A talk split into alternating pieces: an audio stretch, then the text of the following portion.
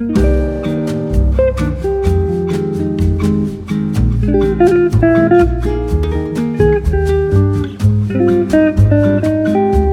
right, welcome, ladies and gentlemen, to the We're Having a Good Time podcast. My name's Dusty Slay, and I am your host. And I'm here with my wife and co host, Hannah Hogan. How do you do? Let's start off with some very exciting news here. Um, I did not tell Hannah that we were going to talk about this, but yesterday, a lot of you may know that Hannah was born in Canada. and in um, 2015, Hannah moved to the United States on a work visa. She moved down here. Uh, she was uh, she was not allowed to do other work other than acting or comedy. So I was living in a house with four other dudes. It was a six bedroom house. Hannah rented one of the rooms, I rented another, and we lived there with five other dudes. We call that house the Rat House. Uh, it was pretty cheap, but I was not making very much money at all in comedy. So I was like, I need you to be working. Uh, you have to work. So Hannah started working the road, and Hannah was burning up the road out here, driving all over the country. Uh, you know, she moved from Toronto, the biggest city in Canada, to Nashville, uh, which Nashville is a great city, but she started working small rooms in small towns all across the country. And along about 2017, we get married. And and then in 2018, things really start to take off for me in comedy. And Hannah confesses that she is pretty tired of doing comedy. So I say, hey, don't do it. That that was 2019. That was 2019. 2018, you, you, your comedy did start to kick off, but I didn't quit until 2019. in- Okay. In, May.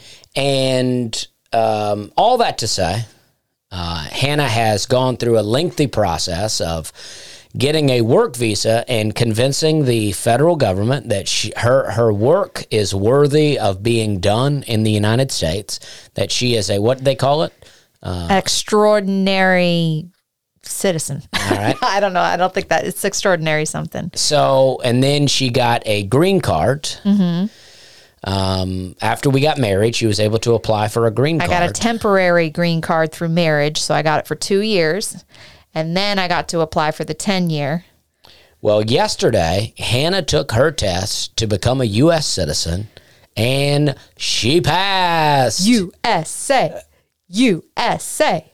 All right. So, so welcome, Hannah. Thank she you. Is, uh, she. There's still a ceremony to take place, so I don't think she has any official certificate yet, but Mm-hmm. she did pass the test. And I feel American. Yeah. And we changed her last name. She had been Hannah Hogan, and I will still be introducing her as Hannah Hogan on this podcast. But her last name is now officially Hannah Slay. Yes.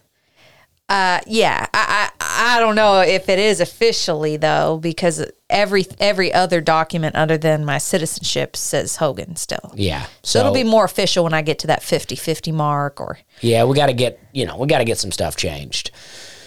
But yeah, so that's uh, big news. Well, I've been asking you and you keep saying it doesn't change anything, but I, I said, you know, like does it make you feel different about me now that I'm an American? No.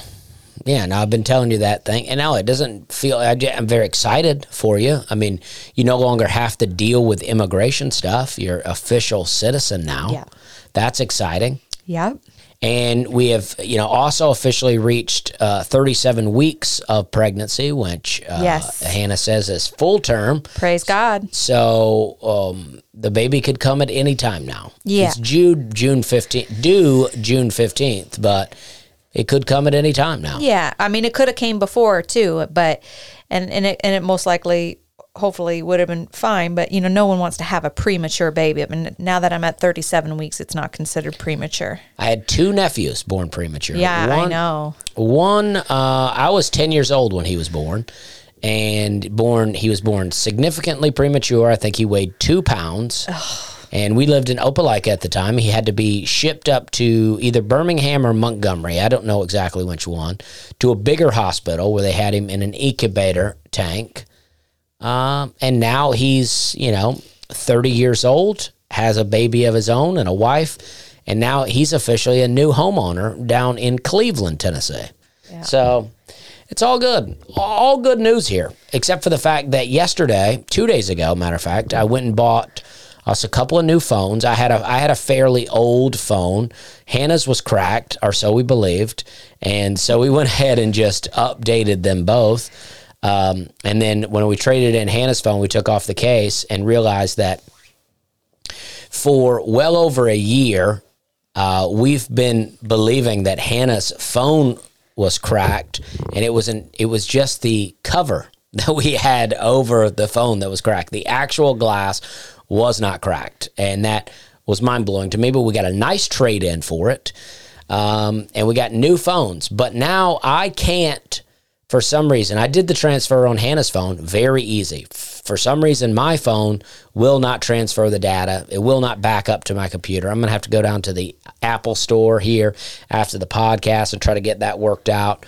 You know, all, you know, uh, it's all fine, but it's annoying. I just went back down to the Apple store today to try to get the guy to do it, and the guy couldn't do it. And I did not get frustrated with him. I didn't yell at him. I've really mellowed out. And, um, I went to shake his hand at the end, though, and he gave me the fist bump thing.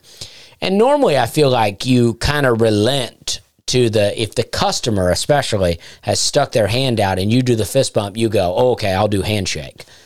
But he really stuck it out and made me do fist bump. And I lost everything for the guy in the moment. I Did you complete the fist bump? yeah. Mm. But I lost everything for the guy. My whole, I mean, I liked him. He told me he was a filmmaker.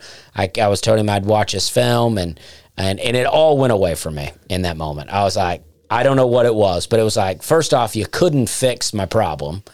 I bought this phone from you. You can't fix the problem, and now you're like, you, you also can't shake my hand. I lost it. That's I why. didn't. I didn't lose anything in the store, but in my Well, I felt your energy. You got a, you, you, were a subtle huffy as you were walking out because he offered to open the door for us, and you're like, "Nah, that's all right." And I said, "What's gone down?" Well, it's so annoying though. It's like you're not to shake. You, you've been, and Hannah made the point. It's like if you're a germaphobe, you've just been handling two phones that I handle all the time, and then now you're willing to get the door for me. And today, uh, I gave the guy a muffin yesterday too, or two days ago. Whoa! Now, to be fair, I went into the Panera Bread over there, and a lady recognized me and seemed to really like my comedy. So she gave me uh, my hot tea and two muffins. Now, Wow! I was going to buy the guy the muffin, but uh, she gave it to me. You were gonna just out of nowhere buy your AT and T salesman a muffin? Well, he was helping me, and I had to use the bathroom, but they would, they don't have a bathroom for customers in there. So I walked over to the Panera Bread, and I just thought I'm going to get myself a muffin, and I'm going to be sitting in there eating it. I'll go ahead and get him one too. You know, I'm sorry. This sounds like a very toxic relationship. Yeah. That you developed with this with this man. Well, that's how long we were sitting together trying to buy two phones. But it's like he sells you a product, doesn't work. And then he doesn't have any bathroom facilities to help you while you're waiting. And then you are so kind hearted and maybe codependent that you went and bought him a muffin even though he wasn't being helpful to you. Well, well, you're seeing it wrong though. On the day that I bought him the muffin, he was being helpful to me. Yeah, Now, but that's what happens if you get too close with your salespeople, because then when they're not good in the end, you you you you don't know what what to do because you've developed a Well- an intimacy. I lost nothing here. The muffin was free for me. Okay, So I'm sorry he did that to you. Well, I had half a mind to go down there and talk to him myself and say, "Listen, we don't do this in my country, America." it's yeah, it's just the handshake thing. Really, it's like now. Granted, had he been able to fix my problem, but he was like, "I'm really not a handshake guy." Yeah, fine fine you're you're you're able to do your job well so uh, it's okay if you don't want to shake my hand because you're you're so good at your job that you know what you get to make a few of your own rules here mm-hmm. but if you can't fix the problem and you can't shake a hand i don't even think you need to work here yeah this you is know a what I mean? crazy country, man. but um you know so it's fine i got an appointment at the apple store today so i'm no, gonna go Dusty, honey, it's not fine. It's not okay. Well, listen, in life, it's fine. Yeah, but in it's this- not right that he got you running all over this this town just to get a phone. Well, it's not right, but I don't know what's going on with the phone. I can't back it up. I can't. So something's happened in there. Well, I know what's happened. You've downloaded too many TikTok conspiracy videos, and it's Yeah. clogging up your software. Well, I don't think that has anything to do with the software, but it's um, uh, and plus all those videos are gone. I I removed those yesterday. Oh, okay. That's what I've been working on, clearing the phone up. So there's no reason for it, and but it's fine. At the end of the day, my life goes on. Well, it made me think. You said that the lady at Panera recognized you, and my immigration officer also was familiar with what quote he said your comedy story, All right. and so I might have got got into this country just out of your um, out of your infamy, Well, who knows? You know, who knows? being married to an influencer. Yeah, well, I hope so. I hope, you know, I know you also passed the test though too because I've been quizzing you, Yep. and so and we had a lawyer go down there with you, so we we were we we we were coming rowdy. All right. Um, But this weekend, but I'm taking time off now because I've uh, now I will be doing some spots at the Opry, probably some spots at Zanies around town, but I um, I'm taking time off the road to have the baby. Uh, so that's very exciting. We still don't have a name. We have some ideas. Yeah. give us some suggestions. Well, suggestions. I like the name Jesse. I like that name, but for some reason, I can't pull the trigger on it to say go with Jesse. And my dad, my dad's middle name is Richard. My dad goes by Richard. My middle name is Richard, right? But that's as far as it goes with the the name Richard being passed down. Well, that's not exactly true. Because we know about your family tree, the very first Well, man of the Slay lineage arrived, and his name was Richard. not when he not arrived. Someone uh, traced the family history back, and uh, you know I don't know any way to verify this, but this is something I read one day and thought it was pretty cool. But they traced the Slays all the way back to England. Now, what uh, the story is, from what I've been told from various relatives, is that a, uh father and son with the last name Slay came over on one of the first ships in the early, maybe even the 1600s, on like uh, the Nina Pinta Santa Maria, Yeah, one of those ships, and they went into Massachusetts, and that's where the first Slays came in. Before this was even a country, uh, my relatives were here. But if you trace it on back, as they did on into England, the farthest. Now the the name was spelled like S L E Y, I think at the time, uh, or maybe even S L E I G H. I think that was it. Um, but the very first one was Richard. And, And we so thought- there you go. And we thought that was pretty interesting. But I don't know that I want to give my son the name Richard. And not for any reason, not because I'm like, I don't want to name him after my dad. But I just, I've carried the name Richard my whole life. It's done nothing for me. I've, I don't even think about it. It means nothing to me, uh, other than that it is my dad's name. But I just feel like there's so many other great things. I'm carrying on my dad's name by passing on his last name. Um, And so you're carrying on your family honor not by your name, but Right. by the way you live and what you do and who you are. Exactly. So I'm just not, I don't think that I want to go that way. And we're already giving your dad, our son, his last name. We're already Right, he's already going to yeah. carry the Slay on. And then Hannah likes the middle name Jacob. She likes the name Jacob, but also her brother's name is Jacob. Um, and I, I don't mind that idea, but I just don't know that I like the name Jesse Jacob. You also said you don't like what Jacob means in Hebrew Yeah. because I think it means he who wrestles with God, and you're like, I don't know if I want to put that on my son Yeah. To be somebody that wrestles with God. And to be honest with you, my brother kind of wrestles with God. yeah. Yeah. so, but I love my brother, so I would love to name him after that. But I have told him, dear listeners, that you know this is Dusty's son, and I always pick the names, but then I give them to Dusty, like with Daisy, and now with this one, and say you can have the final say. but Jesse is the one that I, I, I found and came up with, and I do like it. Uh, what we liked was the name Duke. Duke was the name we liked, but then we realized that we had named our daughter Daisy. And so our kids would be Daisy and Duke. And I don't even really think anybody knows about Dukes of Hazzard anymore. But Daisy Duke has transcended that in that there's songs, uh, the shorts, um, even the character herself. Um, so I don't think I want to do that. And then um, I, we also had the name Bear as an idea. I like the name Bear, but I'm on the Nateland podcast and everybody says, Hey Bear. And I just feel like that it would seem like I've named my son after the podcast. Uh, it's a lot of pressure with naming a son. I feel like Daisy's name came easy. We liked it. We were like, we love that. Let's do it. But this has given me more trouble.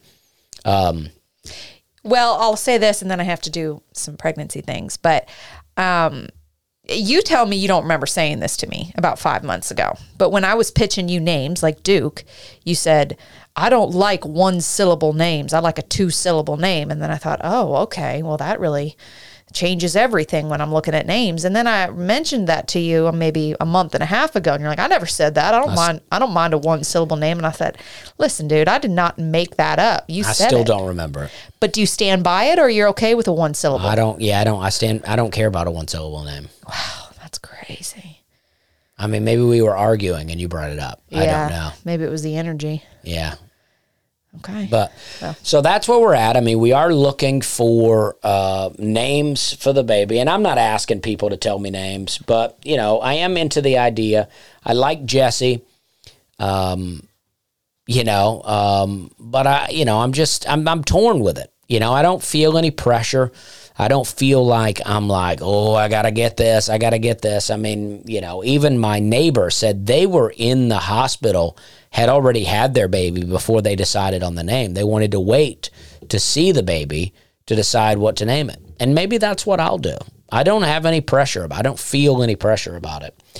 Um, you know, um, I don't want to go weird with the name, you know, but I don't want to go super common either.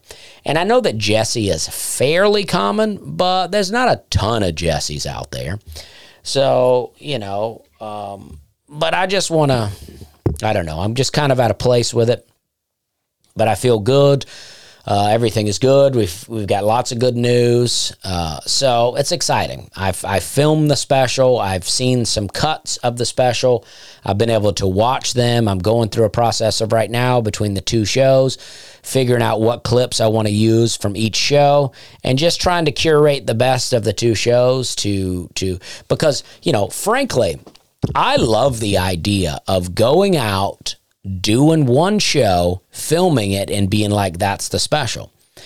But since I've filmed two, I thought, well, why, uh, why not just make sure I've got the best of of every joke uh, to present to the audience uh, for my very first one hour special?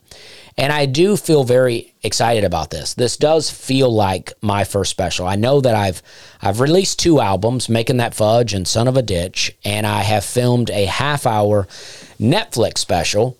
Uh, but this one feels like mine.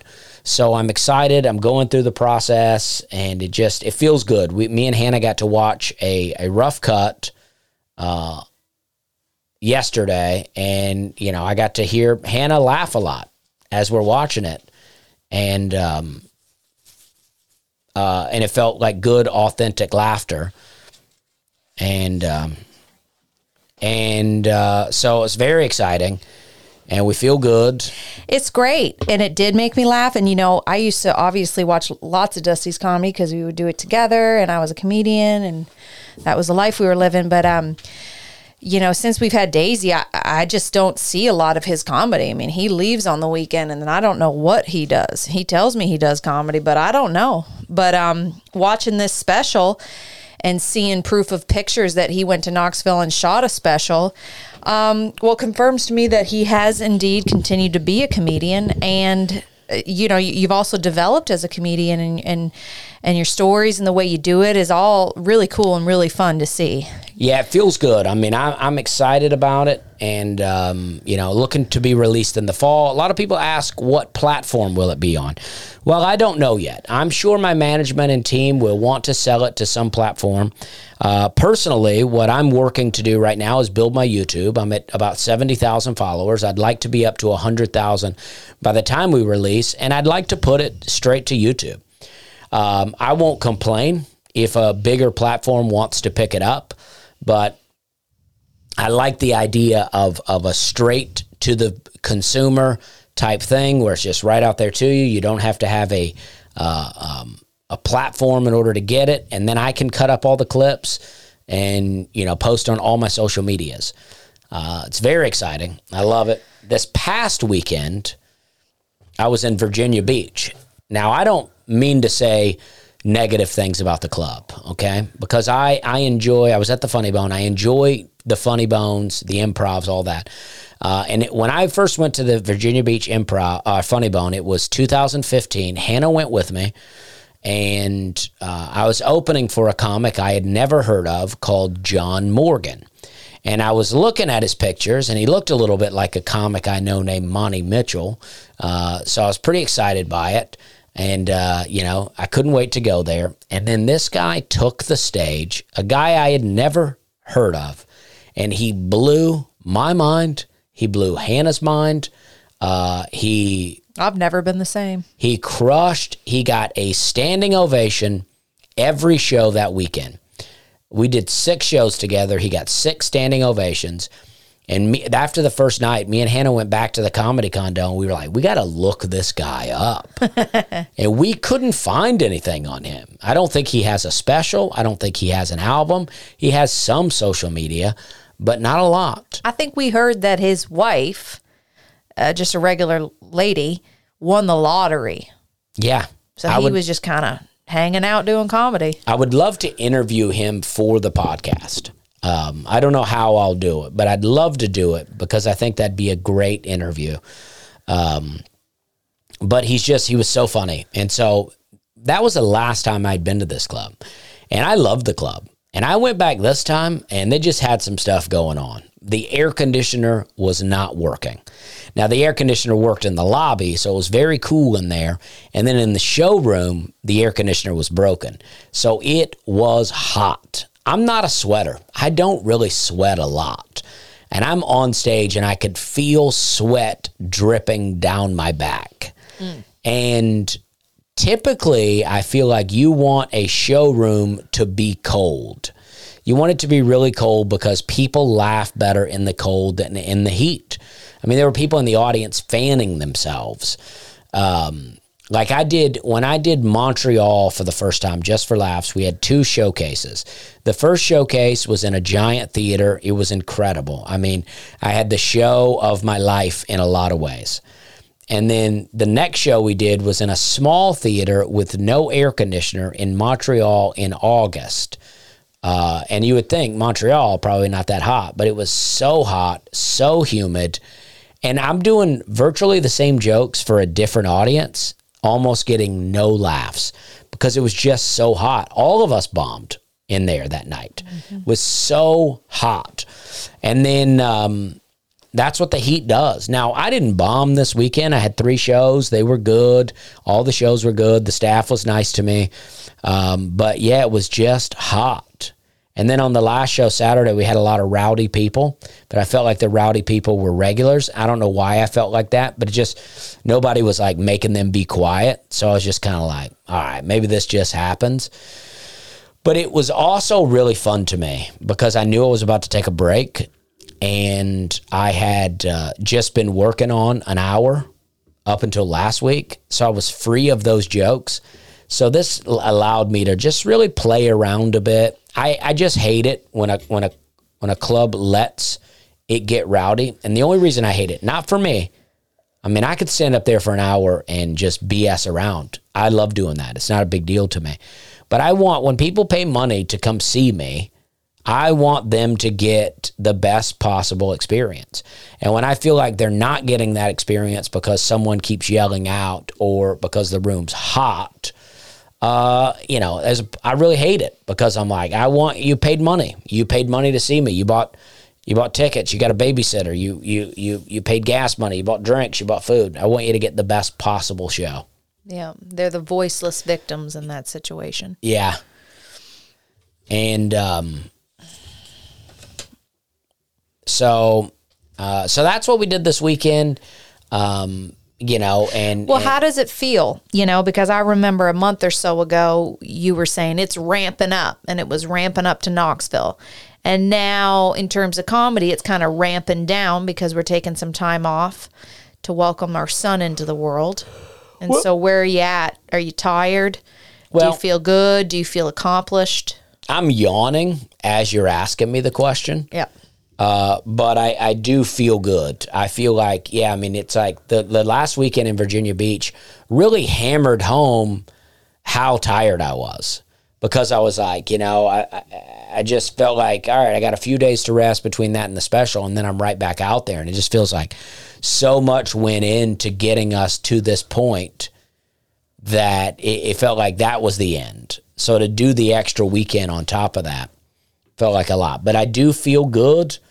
Uh, it feels like uh, you know, like like you know, all the ramping up because it, it, before I added all these dates because I added a bunch of dates so that I could practice the special.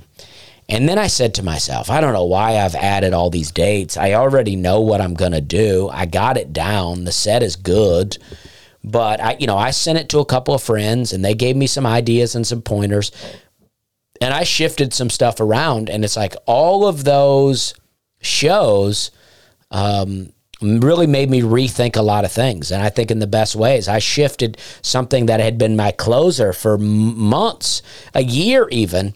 I moved it to the middle of the set. And I feel great about it. And what a big change that is for me too. I mean, because I didn't see it before you shifted your closers, but when I saw that you, when you did it, I thought, yeah, yeah, that's great. and and so yeah, it just feels good. I, I feel great about it, you know. And also, I have some. I had some emails that I wanted to read, but because my phone is just incapacitated, uh, I don't know if that's the word, but I don't know. I, I don't have them, but do send them. I appreciate them. Um, I haven't been out to the land since. I mean, I did plant some corn out there. Um, but I haven't been able to see it. I may go to Alabama tomorrow to visit my mom, try to help her. She's my mom's looking to sell her house. My sister bought a house in Cleveland, Tennessee, and my mom's going to move in with my sister. And then I'm going to try to get my mom a small cabin. Um, or she can even stay at the one we have out there for some time, but I want to get her her own little small cabin out there so that she has her own space, so she can go out to the land and just hang out because McMinnville's an hour and a half from Cleveland, hour and a half from Nashville. So very exciting stuff. I mean, so I'm going to go down there and give it a last push. Um, you know, it, it almost is sentimental to me in a sense because I just think about my mom's house and it's like I did. We moved there when I was 14 and uh, from the trailer. And this was our, you know, this was our house to get out of the trailer park. Uh, something that at that time I was beginning to become very self conscious about as I was getting on into high school and stuff, that I was living in a trailer. And I mean, I wouldn't, I mean, I had such a good time in school, but I would never want to go back to school. The stuff that I felt self conscious about when I was in school is just so minute and ridiculous in the real world. But when you're in school, that stuff matters. It's so wild. And but I, I just I've just been thinking about how how much I partied at my mom's house. When I turned 16, 17, we really me and my buddies really started to party at my mom's house and then it just really started to grow grow grow until where it was it went from you know me and a few friends just getting drunk at my mom's house to like a full on party in there Yeah, but your mom wasn't participating with you. She was working at night. Right. My mom worked at night. It was a weird mix of things. My mom had gotten a new boyfriend, and I was a little older, so she would spend a bit of time with him.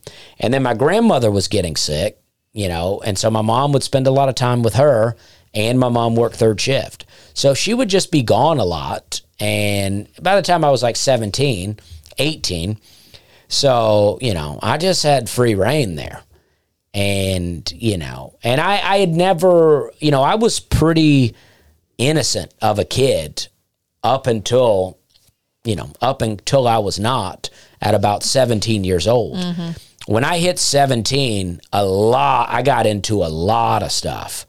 Uh, but up until that point, I was a real innocent little. I remember my buddy coming to visit me one time, and me and him were going to go out to this party, and he had weed, and he was, you know, and I I watched him smoke a joint alone before we went to the party. Because you weren't participating. Right. I didn't judge him, but I was like, I don't do drugs. There you go. And the world of things that was open to me at about 17. From 17 to 21, I saw a lot. Do you remember the first time you did do weed? Yes, I do. I remember I actually did it at a party at my house. I went out back and I was been drinking and some people were smoking and I just got in on it with them. Now, I don't recall getting high.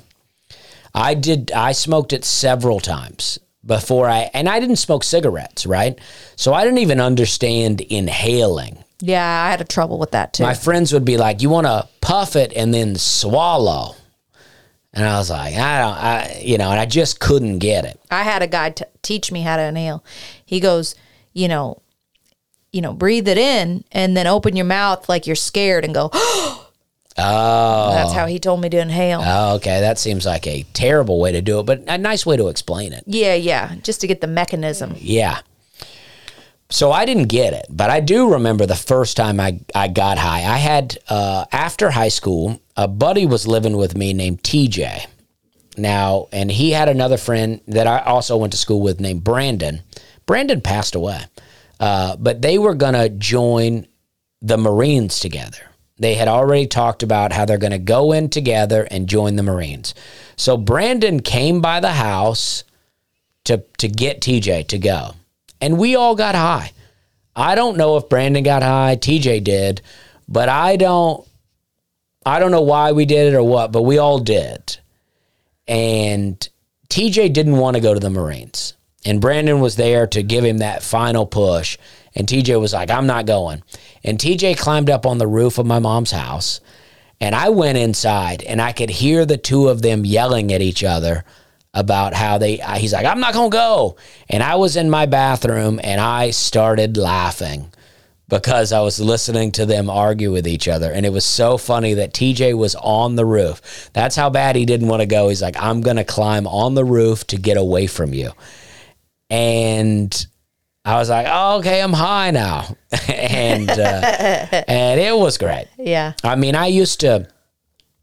I had these people. They they moved from New York. It was a guy named uh, Ian David, and Ian had a girlfriend. I can't remember her name. I don't know why. David and that girl were both in my grade, and the girl was in my class.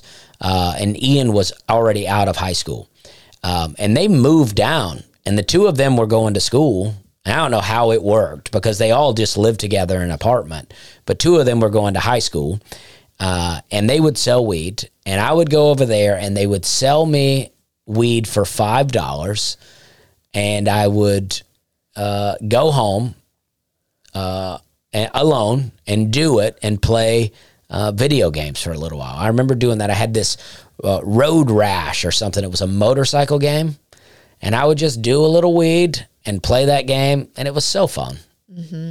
It's such a good time. Yeah, weed used to be really recreational, and now it's sort of like people can't live without it. Yeah. Yeah, for sure.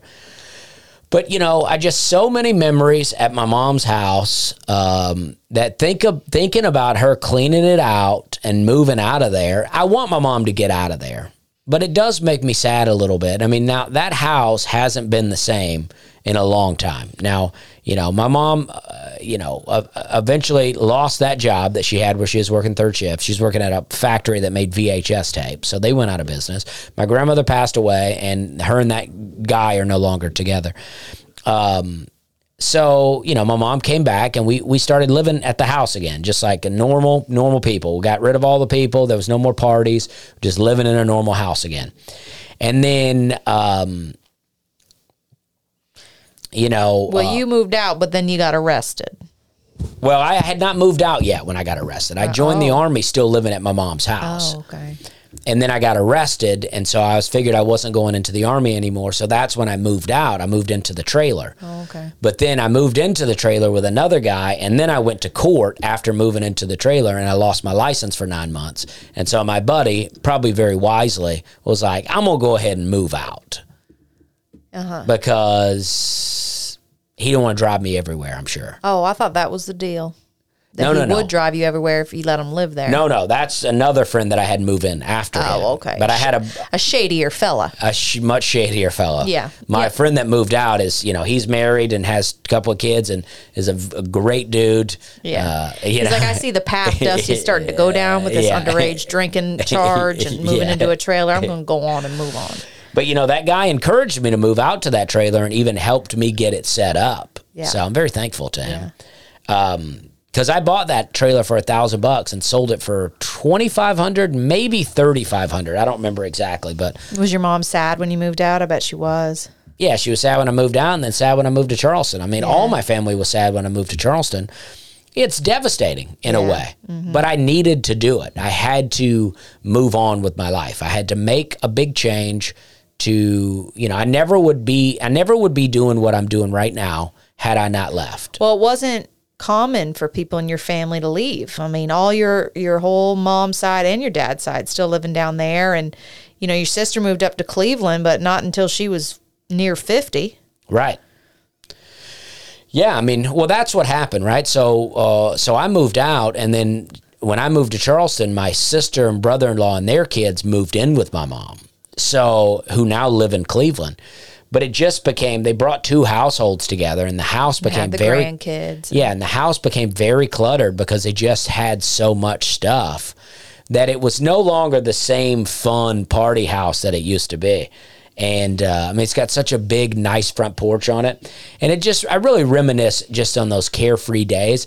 It was not so much the partying, but during the summer of like 2000, uh, when I, after high school, after I graduated high school, me and my buddies would just hang out there on the front porch, you know, smoking cigarettes, doing whatever, but just hanging out, watching people drive by. We didn't have cell phones. We didn't have anywhere to go. We didn't have anywhere to be. Were you dipping? I, I don't know if I was into dipping at that point. I got really into dipping in Charleston. Um, but, you know, we're just living life. And it was just a real freedom. Shortly after I moved to Charleston, I read the book uh, On the Road, Jack Kerouac, I think. And it just makes me think about that sort of thing. Just a real carefree, like like no money like no money. I don't know if I even had a bank account, but I definitely didn't have any money. We would scrape up money, you know, to go get weed. And I, I worked for a guy, the guy who would actually end up living with me and driving me uh, back and forth to work, the shadier guy. He had a lawn care service where he would cut people's grass. Um, you know, he just had a, a little, he had a, a list of clientele and he would go and mow their grass and I would go with him and he would give me, you know, basically a pack of cigarettes. We would smoke weed and he would buy me lunch. And I didn't, I, it was no money. That's a true friend. It was no money at all. I was just going and doing it and just hanging. We were just having a good time out there. You don't need money when you're when you're that young. I mean, if you got a crew, you you're rich. Because the crew will pull it together and get the things you need to just have a good time. Yeah. Well, it's true, and it's like there there is a freeing thing about that where it's like, you know, it's like I found that you know you I'll I'll make more money in life, but I feel like the security. It almost feels like there's less security. Like when I was even all my time in Charleston, I remember I dated this one girl for a little while. Her dad was a doctor, and she said to me one time, she goes, "Doesn't it give you anxiety if your bank account gets below a thousand dollars?" And I remember laughing. I'm like, "Below? it's never above a thousand dollars." Yeah. I mean, it's like it might give me anxiety if I opened it and it was above a thousand dollars. Yeah, if I got yeah at that age, if I had a thousand dollars in my bank account, I'd be walking around with a pep in my step. yeah. I mean, uh, yeah, I mean, it was amazing. I mean, I, I stayed working at uh, the pesticide job a little longer on the year I quit because I knew they were going to give me a thousand dollar bonus check, and I was like, I'm sticking around for that check.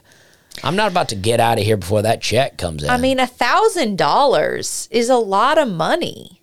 When you're thinking about okay, like let's just say someone's rent in this city, Nashville is maybe seven or eight hundred dollars. If you're just like having roommates, like that's that's rent all of a sudden, right? So you can pay rent this month, and now any other kind of income you normally have, you have that freed up.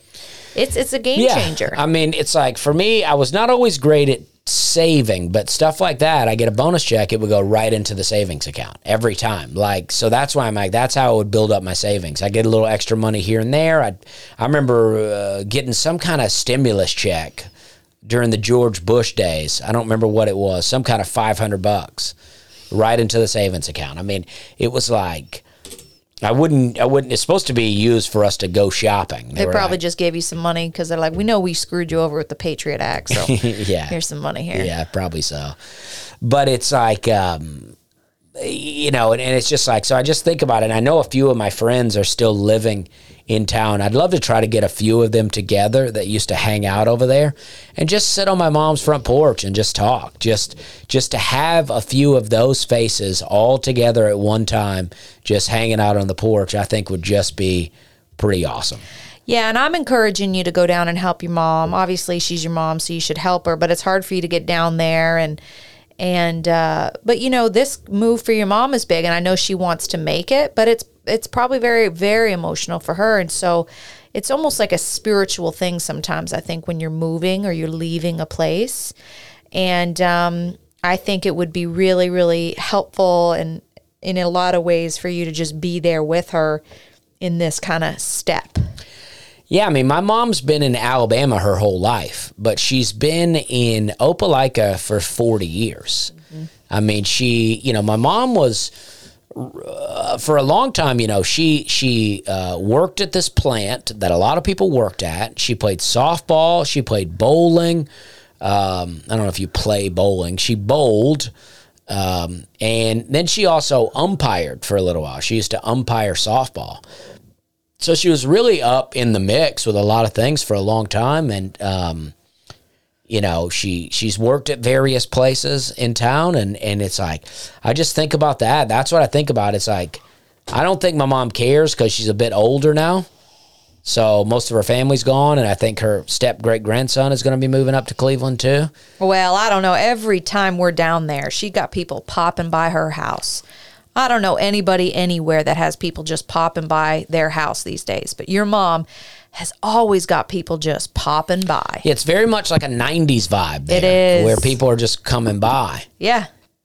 but uh, you know, and that's why you know it is. Uh, that's why I want to give my mom a spot where, sure, she's got my sister's house, but she's in a bedroom in their house. I'd like to give her a spot where she can just kind of go and, you know, piddle around a little bit. Is it mm-hmm. piddle that we've decided that it is?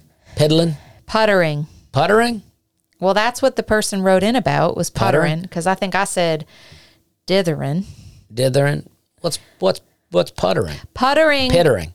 puttering is just dithering around. puttering is when you're doing something that isn't like that isn't necessary but enjoyable. So like building a little rock fence around a garden even if it doesn't need it or you know Putting a log up against a fence with some dirt. yeah you did that the other day Yeah. Yeah, We talked did. about that though. So people email, emailed in about that. oh yeah Yeah, saying they like that. They like I- what Well, I don't know. I lost the email. I didn't lose it. It's still in there, but I don't have any access to my phone right now. that's what happens when you have toxic relationships with AT&T guys Yeah. Yeah. Yeah, you get to losing things. Don't be handing out muffins out here. But you know, I want to say about Virginia Beach. When I landed in Virginia Beach, um, I had a bad vibe right away. I don't know what it is, but I just I felt irritated. Mm-hmm. And then I was walking around the town center, and I was walking, and there was this lady behind me who kept walking in the direction of me. Now I was just looking for the funny bone. I didn't know where it was at in in relation to my hotel. And so I was just kind of walking around, but every time I looked over my shoulder, that lady was back there walking behind me. And even to the point where I got lost a little bit walking around looking for the funny bone. I took a couple of roads and then I hear someone call my name and I turn around and it's a dude calling my name. Um, and the lady is still behind me. I'm like, how are you going anywhere if you're following me? Because I'm lost. You know, like to get for that lady to get where I had gone, she went way out of her way. It was a quicker way to do it. So I don't know what was happening. What did that irritate you? Yeah. Or it confused you? It irritated me. Yeah. And then that um, the dude uh, worked recognized me, uh, and uh, name was Matt, uh, and he uh, worked at a pizza place, Benny's, and he offered me a piece of pizza. Did you get one? So I went over and ate pizza and had a drink. You're getting a lot of free food out here, I had a ginger ale. oh my gosh. and it was great. And I that really helped me. That guy really helped me because I was very irritated that day. I had walked over to the grocery store and I couldn't find anything that I wanted in this grocery store. I don't know that it was that they didn't have it or if I just was like in such an irritated mood that everything that I saw seemed unappealing to me, unappetizing. I got two gallons of water and a few other things some bread, some cheese, and some fruit. You know, just basic snacks while I'm at the hotel. And I walk, and there was no crosswalks. There was no way to get across this big, busy street rather other than just run across it. The moment I walk out of the the, and, the, and the bags in the grocery store, they had no plastic bags, and all their paper bags had no handles. So I had to buy one of these tote bags one thing after another. just so I could get out of there. And then I'm walking, and the moment I leave the store, uh, I drop one of the jugs of water on the ground, and it bust open. I'm so irritated, I just kick it to the side. And then uh, I finally make it back to my hotel and everything's fine. But it's just like, it's one of those things. And it happens to me when I get tired. That's how I knew that I was really just tired of being on the road because I'm like, I just keep, I had been traveling every weekend, a lot during the week. And I was just so tired. I was like, I cannot wait to get back home again. But I feel like some of that has been brought home because now you've had all these problems with the phone, things are breaking down with the phone, and you carelessly broke a glass beside our bed. I did. Like uh, those kinds of things have been just happening this week. And so I do think it's some kind of spiritual thing where it's like, you know, God just wants you to slow down, you know, just have you had a minute? Have you had a day where you didn't do anything? It's almost been nonstop issues you're dealing Who with. Who gets a day? Well, I don't give you one, but you got to take one. yeah. You got to take one. yeah. Who gets a day around here? No, you don't get one. But I think you should get one. You're not going to get one, but you should. Yeah. I mean, You're just going to keep breaking things. Stub your toe or something. Yeah, I mean, who gets a day? I mean, yeah, it's like I came home Sunday, and then on Monday we had the Nate Land podcast where we filmed, where we recorded two episodes, which is four hours of podcasting. And then I went to Zanies after and did New Material Monday. It was not particularly a good set. I tried a bunch of new jokes and didn't go that well.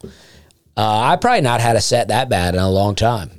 And uh, I mean, I was fine. I was fine with it because it was new jokes, but I was like, wow, because I really made myself stick to it and go, you know what? I'm doing the jokes, and I'm not going to do anything. I'm not going to do we're having a good time with a wave joke to give myself outs. I'm going to really work the joke, and I'm going to live and die by the joke here. And I died by it. Yeah. And, um, And then you hung out with friends talking to them, and then you came home, and I believe I wanted to talk to you, yeah, yeah. and I, and I was demanding of you emotionally. And uh, yeah, so it's just been a uh, it's been a wild time, but th- I do have a significant amount of time off, so it's it's going to be good. But yeah, I mean, you know, if you're listening, say some prayers for us. I mean, maybe there is some type of spiritual oppression happening, but overall, I feel good. I just feel like, yeah, I mean, it's like I, I can't get my phone to back up to my computer. I can't get it to transfer, and it's just a nuisance. But Yeah. But you know these these sorts of clouds come over me sometimes, and then you just you don't know what's brought it on, what you've done. But then it, you know, typically for me, it'll lift after a day or two, and you can almost just feel it like lift, and you're just like, oh, What was going on there? Yeah. Well, I could use it to lift, that's for sure. Okay. But I've been, you know, I got halfway through my special, uh, uh, working on edits. So I only got, I only got about 20 minutes to go or so. I got a little over halfway done last night. So Yeah, I mean, because even when you you're taking time off comedy, you know, the ramp up here is we've done home renovations, we've been putting in sheds, we've been hiring electricians, we've been potty training a child. You know, you've been installing uh, light fixtures. I mean, it's just sort of like, and there's always little bitty problems along the way with all those things. Yeah, I bought a new uh, light fixture for the hallway because the globe on the uh, light fixture was uh, real old. It had been here since we moved in. It just didn't look good. It looked all stained up. So I wanted to replace it. And man, it's like all that stuff. It's not hard, but it's tedious, right? It's like physically it's not hard. I just cut off the breaker, I take the one out, I uh, disconnect the wires, reconnect the new wires, hang it back up there. But it's always like nothing's just hanging just right. It's just like, but I eventually got it and uh, it looks good. I'm very happy with it. Hannah's tired of me talking about the globe. Yeah, well, because you just say the word globe, and I never know what you're talking about. You're like, "Ah, let's get a new globe. Well, I had hoped that I could just get the new glass piece that goes over the light, but it was such an odd shape that they didn't sell a, a globe to fit it. Well, I remember we went into Lowe's because we love going to Lowe's. I love to If go. we can go to Lowe's every day, that's, I mean, our family is flourishing. yes. And so we went to Lowe's and we wanted to get a globe, as you say. And then you went in and spoke to one of the sales reps in the lightning department. But um, you know, he uh, he didn't know what he was talking about. They're just hiring anybody out here now. Yeah, I mean, you know, I sometimes I put a little bit too much pressure on a Lowe's worker where a guy just got a job and they're like, uh, hey, we're going to put you in the electrical department. And then I go in there and I expect the guy to be a certified electrician. And I go in there with all my electrical questions and the guy's like, I don't know, man. I had him so confused. I was like, "Is this like replacing a ceiling fan?" He goes, "Uh," "He goes, well, we have some ceiling fans if you want." And I go, "No, no, no. I mean, like when you replace a ceiling fan, is it going to be like that doing this?" He's he just wouldn't could not get it. Well, that's because you underestimate the fact that a lot of people out here don't know how to do things around the house, and you actually just do. I had So even if you think what you know how to do around the house is basic, you underestimate the fact that well, first of all, I don't know how to do it. Like when you're like, it's not, it's not hard, it's tedious, and then you explain what you had to do. I'm like, that sounds dang hard to me. I'll tell you what. I'll tell you what. But the- once you say the word breaker, I'm like, I'm out. I had some keys made, and, and the guy the guy guy recognized me and talked to me for a long time, and he goes um, he goes now if these keys don't work, just bring them back because they, they only work about half the time. And then I got the keys back, and and the ones that worked, he did the right way. The ones that didn't work, he did it on the wrong side of the key. And I'm like, well, that's why they're not working, oh, dude. God, what a travesty. I mean, it's like the keys are not working because you're doing them upside down. You know, he's probably going home to his wife at night being like, they need to fix the dang key maker. yeah, yeah, Making me look bad on my job, honey. And she's like, yeah, yeah. but she knows. I don't know if she probably does. his fault. Yeah, well, maybe she does. Yeah, she's like, yeah, see how you fix things around here too. But the neighborhood here is really tidying up. Yeah. Our, our neighbor is really bringing his yard together. It's looking really good. Yeah. It's very exciting. Yeah. Um, there'll still be a bit going on here and there, but it's really coming together. well, it's still Tennessee. Yeah. We're still in Tennessee and we're on the cusp of urban and rural. But I just like to give that update because, you know, when we didn't know them, and now we do, when we didn't know them, we were really worried about what was about to happen. But now we've gotten to know them, and um, I feel good about it. Yeah, they've got lots of children playing in the cul-de-sac. We've got baseball games going on. Although our neighbor did tell you you've got a terrible arm. He said, "Good thing you're funny because you can't throw worth dirt." But he ain't out there throwing. No. And it also was a wiffle ball. You know, we're not throwing a real ball out here. And I was not throwing that bad either. Yeah, it's like, did you see the way the kids were throwing? They weren't throwing good either, dude. yeah, I mean, I'm not I'm not a major league pitcher out here, but I I can throw a ball. Yeah. I, I didn't laugh and I didn't give him the kind of energy where I supported him saying it. Too. No, no, we don't do that kind of. There's a lot of people that get. I see a lot of families that do it. They get into this kind of like cutting each other down type thing. Yeah. I don't support that. With my family, I don't like to. I don't like to say jokes about my family that cuts them down. I don't do that to my daughter. I won't be doing it to my son. I don't do that stuff. I don't. Well, you don't like busting balls, and Bobby Kelly knows that first and foremost. Well, I don't like that because, you know, especially within the family, though, there's so many people out here in the world looking to do that to us. There's always people, not not me specifically, but just people in general. There's always somebody out here looking to tear us down. So when you're within your own family, you should always be expecting your family members to be building you up. That's what I think. I don't even. I'm not even that jokey with with with stuff like, you know, like I don't know. You might joke about somebody being fat or joke about somebody uh, being dumb. I don't like to do it because I don't like to put that kind of curse on my family because I I, I want to build them up. My my my kids will have to go out into the world at some point uh, and and deal with this and that and this and that. But when they come home, it should be a total support system where we're just building each other up. Now we can laugh and joke with each other, but I just have seen it. I've seen it in my own life, and I've seen it in other families where, you know, they say things um, that that in a joking way, but I'm like, is there truth behind it? Do you have malicious intent? You know. Yeah, I think it's it's dangerous in two ways because it's it it's words have power. So even if you are supposedly saying them as a joke, it just teaches you to to think and see those things in yourself when other people joke about it. But then also I think if the family gets in the habit of of saying those humorous insults, it's a way to kind of deflect from true intimacy too. Yeah. So you even kind of just stop being nice even if you think you're just being playful mean. Yeah, I mean, I noticed it, you know, and I'm this is nothing against my dad because um you know, I think it's really hard with a blended family when you marry someone with kids and but I would I watch some of the home videos and my dad would always make jokes at the older brother, you know. And it, my dad was always laughing. Usually most of us were laughing. But when you watch it in hindsight and you're able to go back and you just see it on a highlight reel of home videos, it just seems like, wow, you're really tearing him down, even though you may not be meaning to tear him down. You're just trying to be funny with him because, you know, you view him as the older, stronger brother. Uh, so maybe you're even just trying to bring him down to the, because me and my other stepbrother were about the same age. But I just think that must have had some type of impact on him throughout his life to just have his, because he had his own dad, but his fatherly figure in his life to do that to him.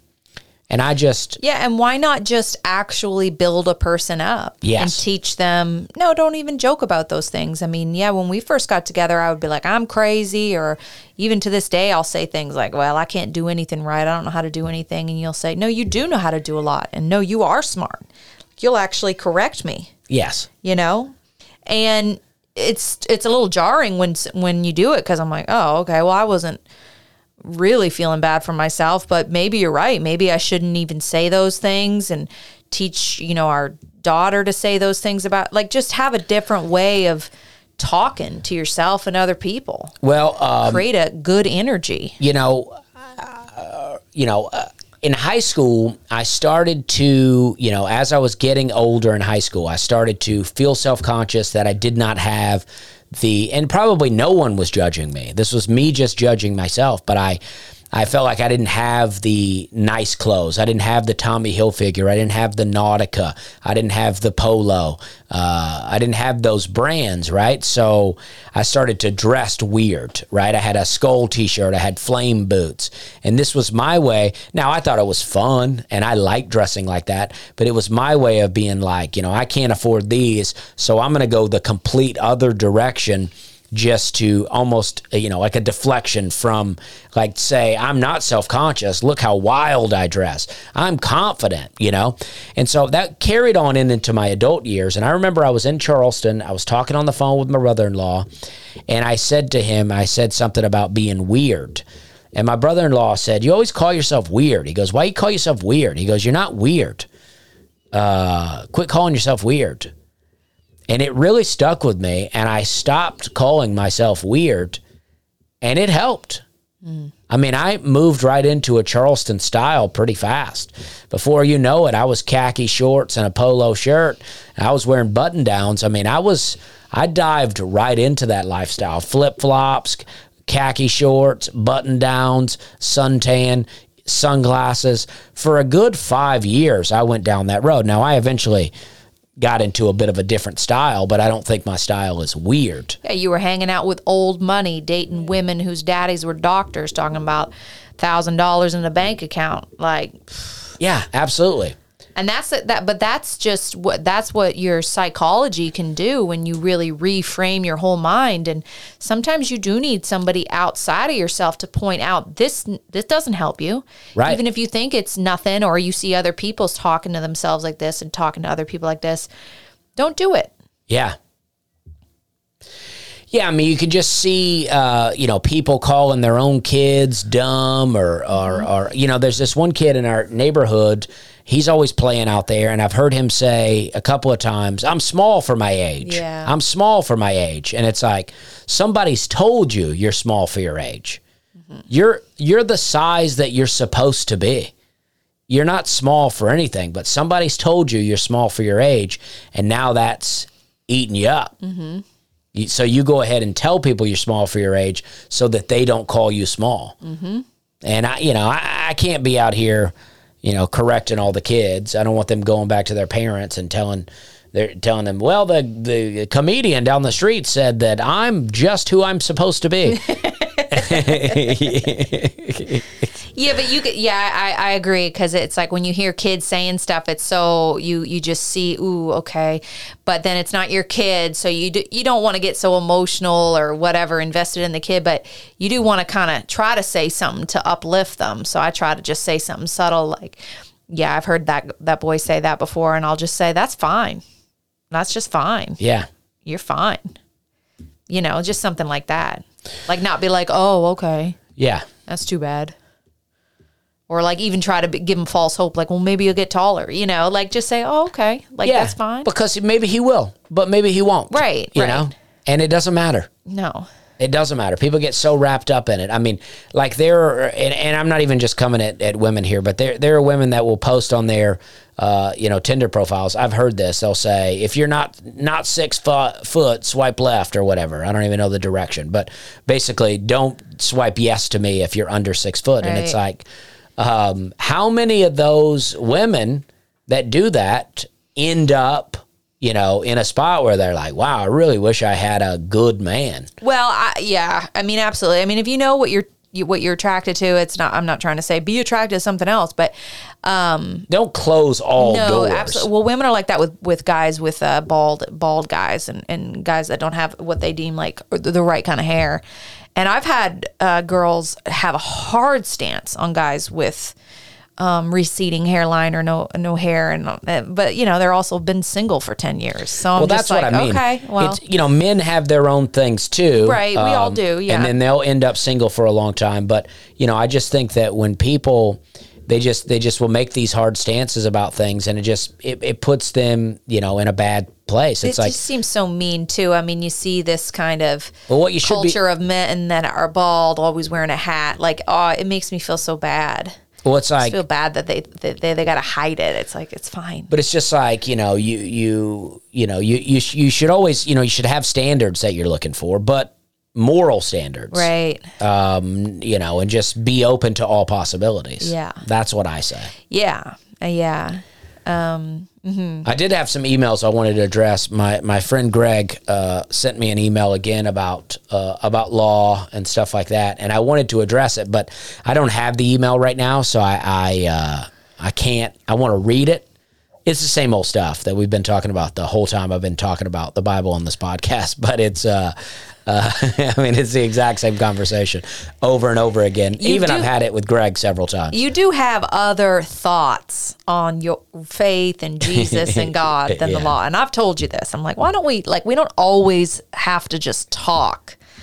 About the law. And even people who believe like us, I'm like, you guys are never just talking about the law and trying to get people into the law, but you are you're you're somewhat fixated on it. I am. I'm quite fixated on it. But you know, Uh-huh. I, I did watch a little video on on on Peter. I've been reading. Uh, what is it? Uh, all about Saul, uh, the king. Uh, I forget what book it is. I just keep opening. Samuel, Samuel. Okay, First Samuel. Yeah, I've been reading First Samuel. That's a lot of fun. That's a very interesting book. Yeah, Samuel's good. Shout out to Hannah Yeah, Samuel. Hannah, the mom of Samuel. Samuel. Yeah. But I uh, I watched a video on Peter, and uh, it's pretty interesting. Uh, but I just thought about this one scene that I saw, and Peter's hanging with Jesus, and um, you know, the, well, Peter had uh, said to Jesus, he said, "I will not deny you," or whatever, and Jesus said, "You'll deny me three times before the cock crows this evening," or whatever.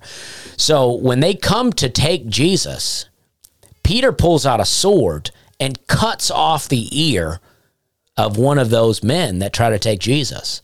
I mean, that's pretty proficient with a sword. I don't think we really think about how good that is. And then um, Jesus rebukes Peter, picks up the guard's ear, heals his ear. I'm picturing he puts it back up to the side of his head and it reattaches itself. Like a puzzle piece. I mean, it is wild to think about that. And then they take Jesus away, they whisk him away, and then the crowds start to gather. And Peter, in that moment, has seen the guy that he's, you know, thought would be the conquering king and would help the Jews take back Israel or whatever, uh, has now been swept away by guards. And people were like, this guy was with him. This guy was with him. He goes, Oh, I wasn't with him. And then he denied him three times. And then the rooster crows. And then he's like, uh, you know, he really feels the weight of his guilt. And I just think that's wild. I mean, and then you know, Jesus reveals himself later to to Peter, and all is forgiven, and everything is wonderful and great. Well, you got to think his disciples, once Jesus starts talking about, oh, I'm about to leave, I'm about to go away, but I'm going to come back, they're like, what are you talking about? Well, yeah, exactly. Like they just don't even understand what he's talking about, and there's no way for them to understand it until he's already died. The trauma of seeing Jesus die, and then any guilt they have associated with you know how all that went down for each one of them, and then you know waiting three days in the catacomb or whatever, people coming in and out, you know, and then he disappears, but then he comes like it's just, and then it's probably still even more confusing and kind of scary, honestly uh, you know, so none of it makes sense until after, and then they have to like re-remember. Oh yeah, Jesus said this about this. Yeah, well, and that that is how I know that Jesus did not make all food clean because here Peter, we go. Way to way to circle back into Well, this fixation. Peter later is on the rooftop when he has the vision and he says, Not so, Lord, I've never eaten anything unclean or common. And if Jesus had made it clean, then Peter would have known. Peter spent a lot of time with Jesus. Peter would have known. So it did not happen through Jesus. All right, I'm going to let you. All right, um, well, we, it we're gonna have we'll go ahead and wrap it up. Our baby's crying. Uh, we don't we still don't have a door to our studio, so we put her down to nap, and then we just been talking straight at her door for uh, for an hour. But this has been great. I appreciate you guys listening. We're having a good time.